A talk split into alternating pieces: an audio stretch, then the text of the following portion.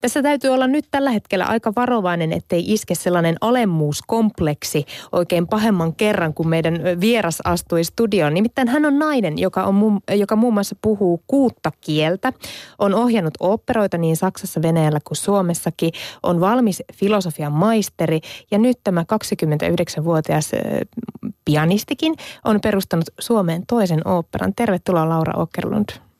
Hei, kiitos.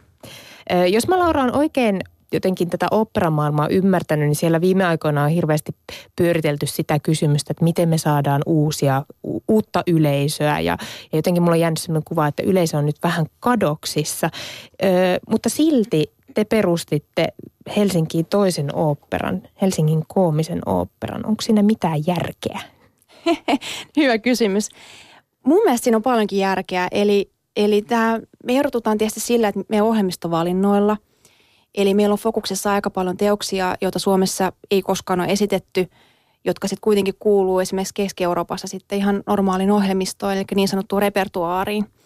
Ja tarkoitus on niin tuoda tämmöistä uutta näkökulmaa toimintaa ja, ja vähän semmoista piristysruisketta. No piristysruiske oli ainakin se toinen nimi tässä tämän oopperan nimessä, koominen, hauskaa ja hulvatonta. Sitäkö se tarkoittaa vai mitä se tässä yhteydessä oikein tarkoittaa? Joo, tämä sana koominen on semmoinen, että jos mietitään eri, eri pääkaupunkia nyt Euroopassa, niin Pariisissahan on Opera Comique ja Berliinissä on Komische Oper Berlin, jotka kummatkin tekee vähän tämmöistä kevyempää ö, ohjelmistoa. Ja se on mulle kauhean tärkeää, että meillä on tämä koominen aspekti tässä, mutta tehdään myös tietenkin vakavempia teoksia. Eli se myös niin kuin vaikuttaa kanssa sitten meidän orkesterivalintoihin ja teosvalintoihin kyllä merkittävästi tämä termi ja sana koominen.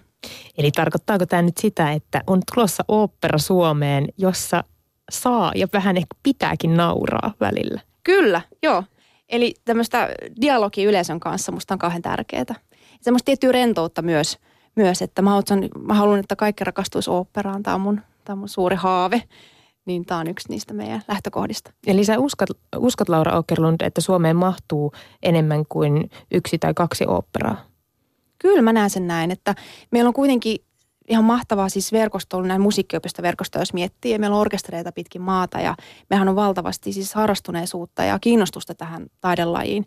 Niin ihan hyvin mahtuu, mä näen tämän näin. Ja sitten myös se, että ei me olla tässä niin kilpaisella kenenkään kanssa, vaan me tullaan tänne ja, ja toivottavasti täydennetään tätä toimintaa. Et ei, mä näen täysin, että tässä on tilaa.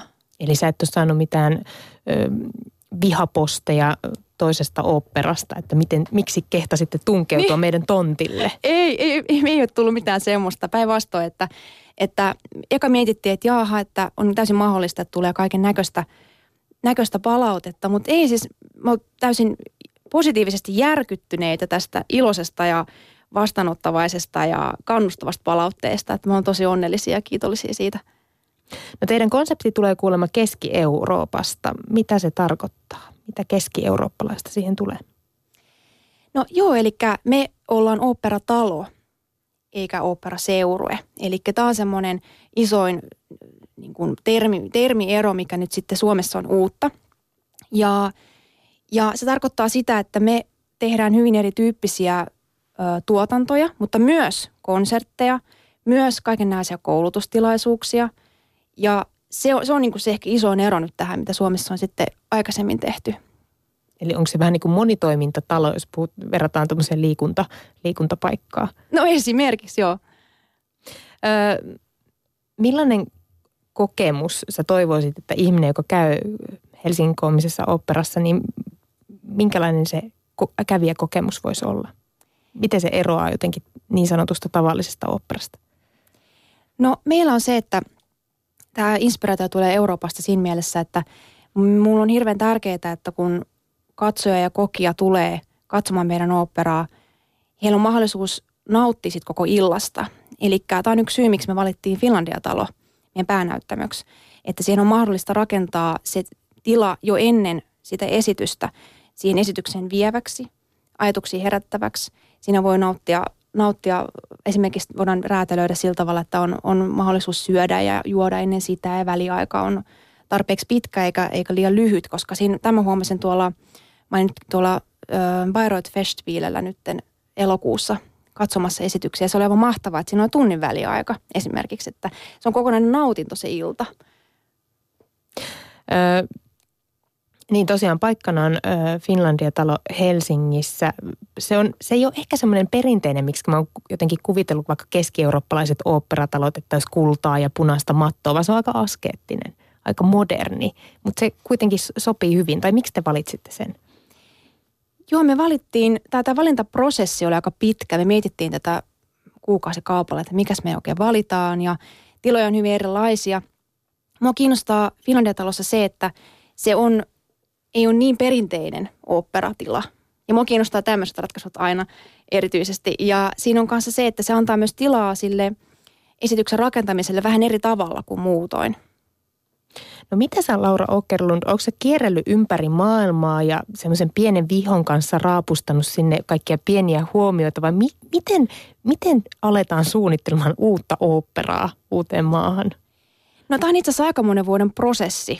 Eli tämä on jo tuossa itse asiassa ekan kerran on 2009 jo tätä hahmoteltu. Tässä on aika pitkään jo oltu niin kuin tämän ajatuksen kimpussa – ja itse asiassa olet ihan oikeassa, että mä, mä ihan oikeasti tehnyt siis, mulla on siis työpäiväkirjoja joka produktiossa, missä mä oon ollut ja mä oon ottanut sitten huomioon sen, että minkälainen se talo on, miten sitä johdetaan, miten, miten, miten yleisö nauttii täällä, miksi.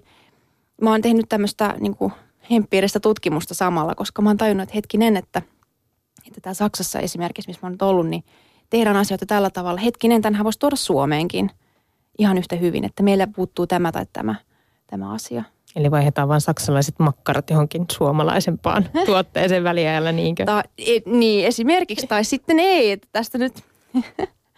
Joo. Et saa nähdä, mitä sieltä on luvassa. Näin on. Kansallisoopperaa tukee muun muassa opetus- ja kulttuuriministeriön kautta, veik- ministeriöt veikkauskottovarojen kautta. Mistä teidän rahat tulee? Meillä tulee monesta eri lähteestä. Eli se on, perustuu siihen, että me ei haluta olla vain yhden lähteen varassa. Ja tietenkin sitten niin apurahat on tärkeä, tärkeä aspekti tässä, tässä toiminnassa ja myös sitten yksityinen raha myös. Ja, että meillä on monta eri lähdettä, koska siinä on aina se riski sitten, jos, jos lähtee yhden lähteen varaan, niin se on, se on aina hurja riski. mä en, mä en semmoisesta, mä en, siitä, taloudessa en halua ottaa mitään riskejä. No sen lisäksi Laura, että sä oot ö, nyt oopperan johtaja, niin sä oot myös oopperaohjaaja. Mitä se oikein käytännössä tarkoittaa? No oopperaohjaaja on oopperaesityksen näyttämöllisestä ilmeestä tarinankerronnasta vastuussa. Eli se on hyvin verrattavissa siis teatteriohjaajaan, että siinä on teatteriohjaajan ja oopperaohjaajan välillä on sitten se se iso ero, että meillä on aina tietty operateos. Otetaan vaikka La Traviata. Niin se on tietyllä tapaa jo fiksattu kesto esimerkiksi, fiksattu story ja sen mukaan pitää sitten tehdä se teos. Ja se, sitä voi tietenkin leikellä, mutta yleensä tämmöiseen teosten niin kuin uudelleen järjestämiseen, niin se ei ole operamaailmassa ehkä niin, niin totuttua kuin teatterimaailmassa taas. Et se, on, se on paljon niin kuin, se on paljon se musiikin varassa – ja musiikin ymmärtämisen varassa myös. Eli mua on kauheasti auttanut tämä mun pianotausta ja musiikkitausta muutenkin, että, että soitin ihan lukioikä asti siinä, siinä uskossa, että musta tulee pianisti ja tämä on nyt se juttu, mutta tajusinkin sitten lukiovaiheessa, että hetkinen, että eihän tämä itse asiassa olekaan, että mä kaipaan sitä porukkaa ja, ja sitä niin kuin laumaa ympärille myös. No minkälainen, siis jos otetaan nyt se vaikka teatteriohjaaja tai elokuvaohjaaja tähän niin kuin kuvaksi, niin istutko säkin jossain semmoisessa ohjaajan tuolilla megafonin kanssa vai, vai, vai onko se se tyyppi, joka roudaa sitä kahvia sinne laulajille vai mi, mi, mitä se käytännössä on? Minkälainen rooli? Käytännössä siis ohjaaja päättää sen, ähm, jos käytän tätä latraviaattaa vielä esimerkkinä, niin ohjaaja tekee ohjaussuunnitelman jopa muutama vuosi etukäteen – sitä valmistellaan ja sitten luodaan se, se lavastus, lavastuskonseptit ja visualisoinnit ja minkälainen tämä tarina on, miten tämä tarina kerrotaan. Että se on pitkä tie ennen kuin mennään ylipäänsä sinne harjoitustilaan.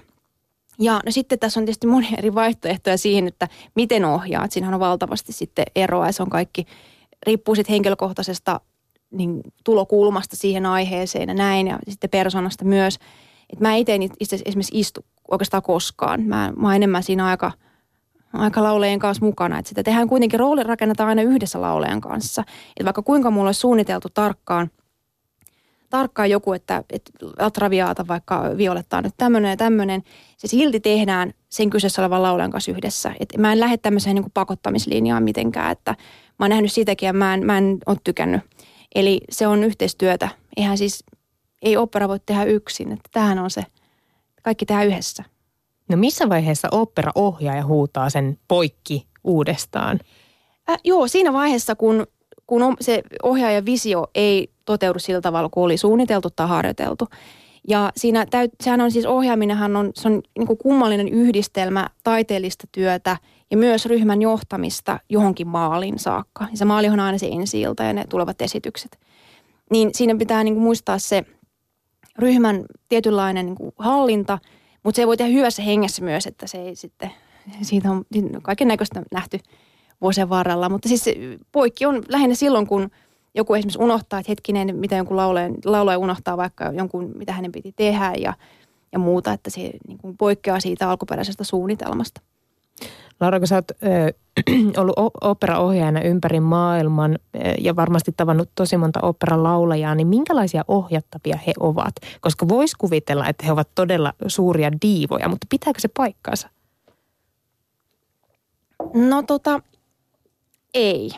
Että, että mun mielestä niin kuin diivojen aika on oikeasti kyllä ohi, että en mä kyllä koskaan tavannut täysin mahdotonta yhteistyökyvytöntä laulajaa. Että mun mielestä se, se on oikeasti ohi. Ja samoin mun mielestä ohjaamisessa kanssa, että semmoinen ego edellä, minä olen tärkeä tyyppinen toiminta, niin se, se ei enää kanna. Että, että mä, niin kuin äsken just kerron tästä yhteistyöstä, että se kaikki lähtee yhteistyöstä, niin ei ole, että se ei. Vastaus on, että ei. En ole tavannut et ole tavannut. No minkälaisia tyyppejä ohjaajat Suomessa maailmalla on? Onko heillä semmoista samanlaista tähtistatusta kuin esimerkiksi elokuvapuolella on aika paljonkin? On joo, että kyllä jos mennään sitten noihin ihan huippunimiin, niin kyllä sen, kyllä sen huomaa harjoitustilanteessa, mutta huvittavaa sitten on, että yleensä he on kaikista helpoimpia koko produktiossa niin tehdä töitä heidän kanssaan. Että se on hirveän helppo se ilmapiiri. Tietysti sen takia heillä varmaan meneekin sitten niin – niin hyvin ammatillisesti myös. Ja, ja se, että ohjaajahan ei ole niin mitään ilman sitä tiimiä. Että voinhan mä niin kuin, yksin suunnitella vaikka mitä, mutta jos, jos, ei, jos ei mulla ole sitä tiimiä, niin eihän sitä tule mitään. Että siinä, se on, tästä täytyy olla tosi nöyrä, että ihmiset lähtee mukaan, että hei wow, että siis, se on tosi, siis mä oon tosi kiitollinen aina kun mä oon treeneissä ja mietin, että vautsi, hei, että aika hienoa. Yksi pieni yksityiskohta, joka mua on, mitä mä oon miettinyt operan kohdalla, on se, että minkälaiset ne on ne sitten operan takahuoneet? tämä on, tämä on aika hauska. Tota, mä oon nähnyt aika, nyt, jo, aika monta taloa tässä, niin, niin, niin sanotaan näin, että ne on kyllä todella ihan siis, että putket roikkuu katosta ja pölyä on viisi senttiä tai sitten sit, tota, ihan tosi hienoihin. Että kyllä se on aika arkista työtähän se loppujen lopuksi on, että, että mutta... Että glamour saattaa loppua siihen lavalle.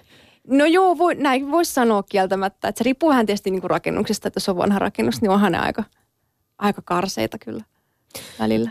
No minkälaisia eroja ylipäänsä siinä on, että työskenteleekö Suomessa vai ulkomailla? Nimenomaan niin kuin opera-maailmassa. On siinä aika paljon eroa. Siinä on se, että se riippuu myös hirveän paljon, missä talossa on. Onko freelance-produktio, tehdäänkö ihan kantaesitys jonnekin pienempään teatteriin. Se riippuu hirveästi näistä aspekteista. Mutta sitten toisaalta se ydintyöhän ei sitten muutu kuitenkaan. Että harjoitukset on, se menee aina samalla tavalla ja usein kesto on se sama, että se, se on monta viikkoa voi olla nämä harjoitukset tai sitten tämä hyvin nopeasti. Että, mutta se ydintyö, niin ei se, ei se nyt ole niin erilaista. Se lähinnä sitten se kielenkäyttö tietenkin, että, että tulee se, että okei, täytyy puhua tänään eri kuuttarikieltä. Ei, mun kävi tuo itse asiassa, mä olin Opes viime syksynä ja tota, meillä oli käytössä viisi kieltä päivittäin, niin kyllä täytyy sanoa, että se oli semmoinen, että mikä kerta kaikkiaan sitä pistää aivot aikamoiselle koetukselle, että piti vaihtaa lennossa koko aika, niin se, se on ehkä semmoinen niin kuin isoin ero. No miten sitten toi yleisö? Tiedätkö sä esimerkiksi, jos sä oot Saksassa, että no niin, saa nähdä, nyt on kriittinen yleisö, koska ollaan täällä? Joo, se vähän riippuu tietysti, miten se operatalo on aikaisemmin miettinyt ja aikaisemmin funtsinut heidän missionsa ja minkälaista ohjelmistoa he tekee. Eli esimerkiksi jos mietitään vaikka Oper Stuttgartia, niin heillä on hirveän isossa fokuksessa nimenomaan dramaturgia, ohjaus. Ja yleisö oikein odottaa, että siellä on, että siellä on esimerkiksi tämmöinen ilmiö, että sehän on aina täynnä nämä teosesittelyt ennen, ennen esitystä, mikä on musta valtavan mielenkiintoista. Siellä yliopistolta tulee väkeä kertomaan ja professoreita analysoimaan tätä teosta ja se on, se on niin kuin siellä esimerkiksi semmoinen, semmoinen iso juttu, että sitten taas joissakin taloissa fokus, fokus on enemmän siinä musiikissa – silloin se fokus on siinä, eikä sitten ehkä ohjelmista käsitellä niin paljon käsiohjelmissakaan tai muualla, että se fokus ei ole talon sisällä sitten niissä asioissa. Että se riippuu kauheasti siitä talon historiasta. Mutta yleisö käyttäytyy joka puolella maailmaa vähän samalla tavalla. Ei ole selkeästi, että jotkut on kovia buuaamaan. No joo, Keski-Euroopassa ehkä vähän enemmän sitten annetaan niin kuin ymmärtää, että mitä mieltä on. Että kyllä mä oon nähnyt ovien paukuttelua kanssa, että lähdetään oikein näyttävästi salista, jos joku asia ei miellytä ohjauksessa ja – ja tota, muuta tämmöistä, mutta ei musta ole vaan hyvä, siis pitää, pitää niin kuin antaa, antaa palaa ehdottomasti. Laura Okerlund, sä oot 29-vuotias ja tosiaan ehtinyt ohjata operoita muun muassa Venäjällä, Saksassa, öö, Ruotsissakin, mm. Suomessa. Ja nyt siis olet myös Helsingin koomisen oopperan johtaja. Onko sun sukupuoli tai ikä ollut koskaan este sun uran kehitykselle? No mä näen ne kummatkin asiat aika niin kuin irrelevantteina tekijöinä. Öö, ja mä en, niin kuin, mä en näe, niin kuin, että mun sukupuoli määrittää esimerkiksi mun ilmaisua jotenkin, näyt, niin kuin, mitä mä haluan ohjata tai muuta. Et tietysti aina jos alkaa oikein analysoimaan, niin totta kai sitä voisi löytyä vaikka mitä, mutta mä en halua kiinnittää siihen huomiota kerta kaikkiaan. Eli sä oot vaan mennyt ja tehnyt. Joo, mä oon vähän semmoinen takki auki tyyppi, että se kieltämättä sitten on ollut ihan hyvä ratkaisu. Mutta se tulee luonnostaan, että se on semmoinen puoli.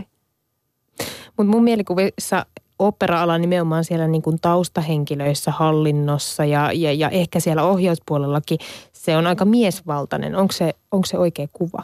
Kuinka paljon naisia on alalla? No kyllä se on siis ohjauspuoli, dramaturgia, operatalon johtaminen, hallinto ja nää, niin kyllä se on kieltämättä siis hyvin miesvaltaista. Ja, ja, mutta se vaan on, että ei, en mä niin näe sitä mitenkään, että se olisi ikuisesti niin – että kyllähän on paljon naisia myös intendentteinä ja, ja muutenkin hallintotehtävissä, että ei se, mutta on kieltämättä tällä hetkellä semmoinen tilanne aika monessa talossa. Eli nyt vaan sitten rohkeasti, jos, jos on intohimoja tuonne, niin puskemaan totakin alaa eteenpäin. Meillä on siis vieraana operaohjaaja nyt myös Helsingin koomisen operan johtaja Laura Okerlund me tiedetään, mitä sä oot tehnyt, mutta, mutta sä tuossa jo vähän kerroit sitä, että sä oot ollut siis pianisti. Mutta mikä, mikä sai sut nimenomaan kiinnostumaan oopperasta? Mikä se sun lähtökohta oli siihen? Joo, tämä on, tää on hyvä kysymys, koska tässä on tietysti nyt myöhemmin, kun katsoo omaa lapsuutta ja, ja nuoruutta, niin, niin on helpompi niin kuin nähdä ne, että aha, että juu, juu, että tämä oli selvä peli niin kuin tämän ja tämän asian takia. Ja mä oon nyt sitten miettinyt tätä hirveästi, että miten, mistä se on oikeastaan edes tullut. Niin meillä on aina harrastettu paljon musiikkia meidän perheessä ja sitten tuo pianon, pianosoitto sitten osui mulle. Ja, tota, ja jatkoin tosiaan sitä pitkään ihan lukioikäiseen asti ihan ykkösvaihtoehtona, että se on se mun juttu. Toisaalta mä oon tehnyt myös elokuvia sitten meidän, meidän tota perheen tämmöisellä videokameralla. Mua kiinnosti se kerronta jo siinä vaiheessa. Tosin se oli vaan semmoinen harrastus. No sitten mulla on tietysti tämmöistä kuvataidetaustaa myös, että tässä niin tulee tämmöistä monta tekijää. Mutta sitten mä luulen, että itse asiassa yksi ratkaiseva on ollut, kun mä oon ihan ollut pieni alta kouluikäinen. Mulla on käyty katsoa sirkusesityksiä paljon. Ja sehän on kieltämättä aika spektaakkelinen, kova meteli, paljon väriä, kaiken näköistä yllättävää sattuu ja tapahtuu. Niin mä veikkaan, että se on yksi kyllä syy, miksi mua kiinnostaa ja miksi se on jotenkin jäänyt alitajuntaan. No onko teillä nimenomaan oopperataustaa teidän perheessä vai miten sun vanhemmat esimerkiksi reagoi siihen, kun sä sanoit, että no ei tämä pianisti nyt sitten olekaan se mun uravalinta, vaan mä lähden tonne oopperapuolelle? Joo, meillä ooppera ei ole mitenkään ollut sille hirveän, hirveän vahva meidän perheessä. On enemmän ollut semmoista, että, että tota, kuunnellaan muuten niin kuin musiikkia, mutta ooppera on jäänyt sillä tavalla niin kuin katveeseen. Ja se oli kieltämättä vähän yllättävä valinta. ja tota, sitten tosiaan mä kirjoitin Sibeluslukiosta ja sitten totesin, että mitä tässä nyt oikein mitäs tehdä. Ja silloin samalla ihan uskomattoman hyvä sattuma alkoi Sibelius Akatemiassa operaohjauksen koulutusohjelma. Ja mä pääsin sitten siihen saman tien sisään ja lähes saman tien sitten mut laitettiin tuonne kansallisoopperalle. että käypäs vähän kattoa ja käypäs vähän harjoittelemassa ihmettelemässä, miten tämä kaikki toimii. Ja mä sitten pyörin siellä ja täysin yhdessä esityksessä. Mä olin katsomassa äh, Jevgenion Jeeginiä ja mä olin siellä musiikkijärjestäjän kopissa, eli se on lavan sivulla, että yleisö ei näe. Semmoinen pieni koppi, mistä näkee kaiken ja sitten, sitten siellä kuorolla ollut kulisseista ja mä katoin sitä kaikkea. Mä vitsit, että vau, että tämä on tosi makeeta. Ja se oli semmoinen, se, mä voin vieläkin muistaa, että todella kun eilisen päivän sen hetken. Ja mun, mun niin kuin naksahti päässä, että tämä on se mun juttu. Ja, ja tota, sillä tiellä ollaan, että se oli tämmöinen monen Se oli hyvä naksahdus. Kyllä, oli, oli. Öö, no me tiedetään, kuinka paljon sä oot tehnyt nyt jo töitä oopperan parissa nimenomaan työksessä, mutta oot sä myös vapaa-ajalla oopperan fanityttö? on joo, että siis mä oon tota, aika, miten nyt sanoisin, naimisissa sen asian kanssa kyllä, että se on siis mun suuri rakkaus ehdottomasti siis opera. Ja mä tutustunut sen teoksiin koko aika ja mä ihmettelen ja käyn katsomassa ja tutustun asiaan ja näin, mutta että kyllä siis, mutta kyllä mullakin tulee niitä niin kuin hetkiä, että nyt pakko kuunnella jotain ihan muuta. Ja sitten mä kuuntelen ihan, ihan jotain muuta. Mitä se on? Heviä? No, mi- no muun muassa esimerkiksi, tai, tai tota, siis mun salainen pahe on Kylie Minogue. Eli siis täysin voi nollaa niin kuin ajatukset operasta ja musta se on vaan, se on, tekee hyvää. Varmasti. Mi- mistä sä muuten pengot näitä uusia, uusia operoita? Joo, no se perustuu noihin mun Saksan vuosiin. Eli mä lähdin jo 2011 Saksaan, opiskele Berliiniin ja sitä kautta mä tietysti kävin katsoa ihan järkyttävän määrän erilaisia opera- ja musiikkiteatteriesityksiä. Ja sitten sieltä mulla on jäänyt aikamoiset listat sitten, että mä oon käynyt katsoa jonkun esityksen ja todennut, että hetkin, että mikä tämä teos on, että onpas magee. Ja sitten, sitten ihan ankaralla googlettamisellakin löytyy aika paljon, että, mutta lähinnä se suurin osa on semmoiset, että mä oon nähnyt tai sitten kuullut konserttiversiona esimerkiksi tai muuta tämmöistä. Että kyllä se perustuu aika paljon siihen Saksan, Saksassa olemiseen ja siellä kuuntelemiseen ja aistimiseen. No sä sanoit, tai kerrot meille, Laura Okerlund, tuossa, että, että ne operat on aika, aika mitotettu ja niitä ei hirveästi lähdetä muuttelemaan kesken, tai jotenkin sitä vanhaa konseptia ei muuteta ja pyöräytetä ihan uusiksi kauhean helposti. Mutta mitä siellä voi tehdä? Mitkä on ne liikkumavarat? Pystytkö no, tekemään sinne sen oman kädenjäljen? Pystyy joo, että, että siis nykyisin kun katsoo kaikkia lavatekniikkaa sun muuta, niin siis mahdollisuudethan on täysin rajattomat. Ja, ja tota, siis kaikkihan on mahdollista, että mullahan on siis tämä, mä itse asiassa tykkään vähän siitä, että voi katsoa sitä teosta kokonaisuutena, että hetkinen, selvä, miten tämä tarinankerronnan kannalta on niin kuin oleellista ja sitä voi kieltämättä sit mun mielestä ainakin niin vähän ehkä lyhennellä tai katsoa eri näkökulmasta tai ja siis kaikki on mahdollista. Ei siinä niin kuin – ei siinä mun mielestä ole oikein mitään rajaa nykyisin, että mitä, mitä ei voi tehdä, mitä voi. Tietysti no hyvä maun raja tietysti aina, mutta se nyt aika fleksiibelit, riippuu kuka, kuka puhuu aiheesta. Ja tota, on siis, sehän on aika monella ohjaajalla just näillä niin kuin jo kokeneemmilla ja tosi, tosi niin kuin etaploituneilla tyypeillä, niin onhan heillä kaikilla oma kädenjälki. Esimerkiksi jos mietitään Achim Freieria, joka on saksalainen alun perin oli Bertolt Brechtin lavastajana, niin hänellä on hyvin erityinen semmoinen tarinankerronnan ja visuaalisuuden tyyli. Ja sitten jos mietitään vaikka Stefan Herheimia, hänellä on hyvin erikoinen tarinankerronnan tyyli esimerkiksi. Sitten taas Calixto Vieita, tota, tota, monet kokee niin resiteatterin tämmöisenä kauhuna, kauhukakarana tai muuna tämmöisenä, niin hänellä on hyvin selkeä tyyli. Että, mutta tämmöiset tyyliaset on vähän semmoiset, että ne tulee ne ajan kanssa. Että se on että mulla on tietenkin semmoista omat kiinnostuksen kohteet ja mä uskon, että ne niin kuin painottuu siinä omassa tekemisessä, mutta se ei niin kuin, sitä on hirveän vaikea nyt sanoa, että niin ehkä pitää antaa ajan, ajan kulua ja katsoa sitten taaksepäin. No kyllä joo, kyllä se näin on. Niin, koska Laura Okerlund, sä oot siis alle 30-vuotias ja takana on aika paljon jo elettyä elämää ja täyttä sellaista. Mistä sä seuraavaksi haaveilet? No kyllä mä haaveilen siitä, että että me voidaan tehdä Helsingissä hienoja esityksiä, joita voitaisiin viedä ympäri Suomen. Mä haluan tehdä yhteistyötä kansainvälisten eri tahojen kanssa. Ja tietysti musta olisi ihana ohjata vaikka mihinkä taloihin ja Euroopassa ja Suomessa, että se on ihan, se on ihan selvää. Ja, ja niin kuin se, että, saat, että me saataisiin enemmän ihmisiä rakastumaan oopperaan ja musiikkiteatteriin. Tämä on mun haave. Vielä teidän nettisivuilla, Helsingin koomisen oopperan nettisivuilla ei ollut tämän syksyn ohjelmistoa, mutta onko sitä jo päätetty? Voiko se vähän raottaa meille tässä nyt, mitä tuleman pitää?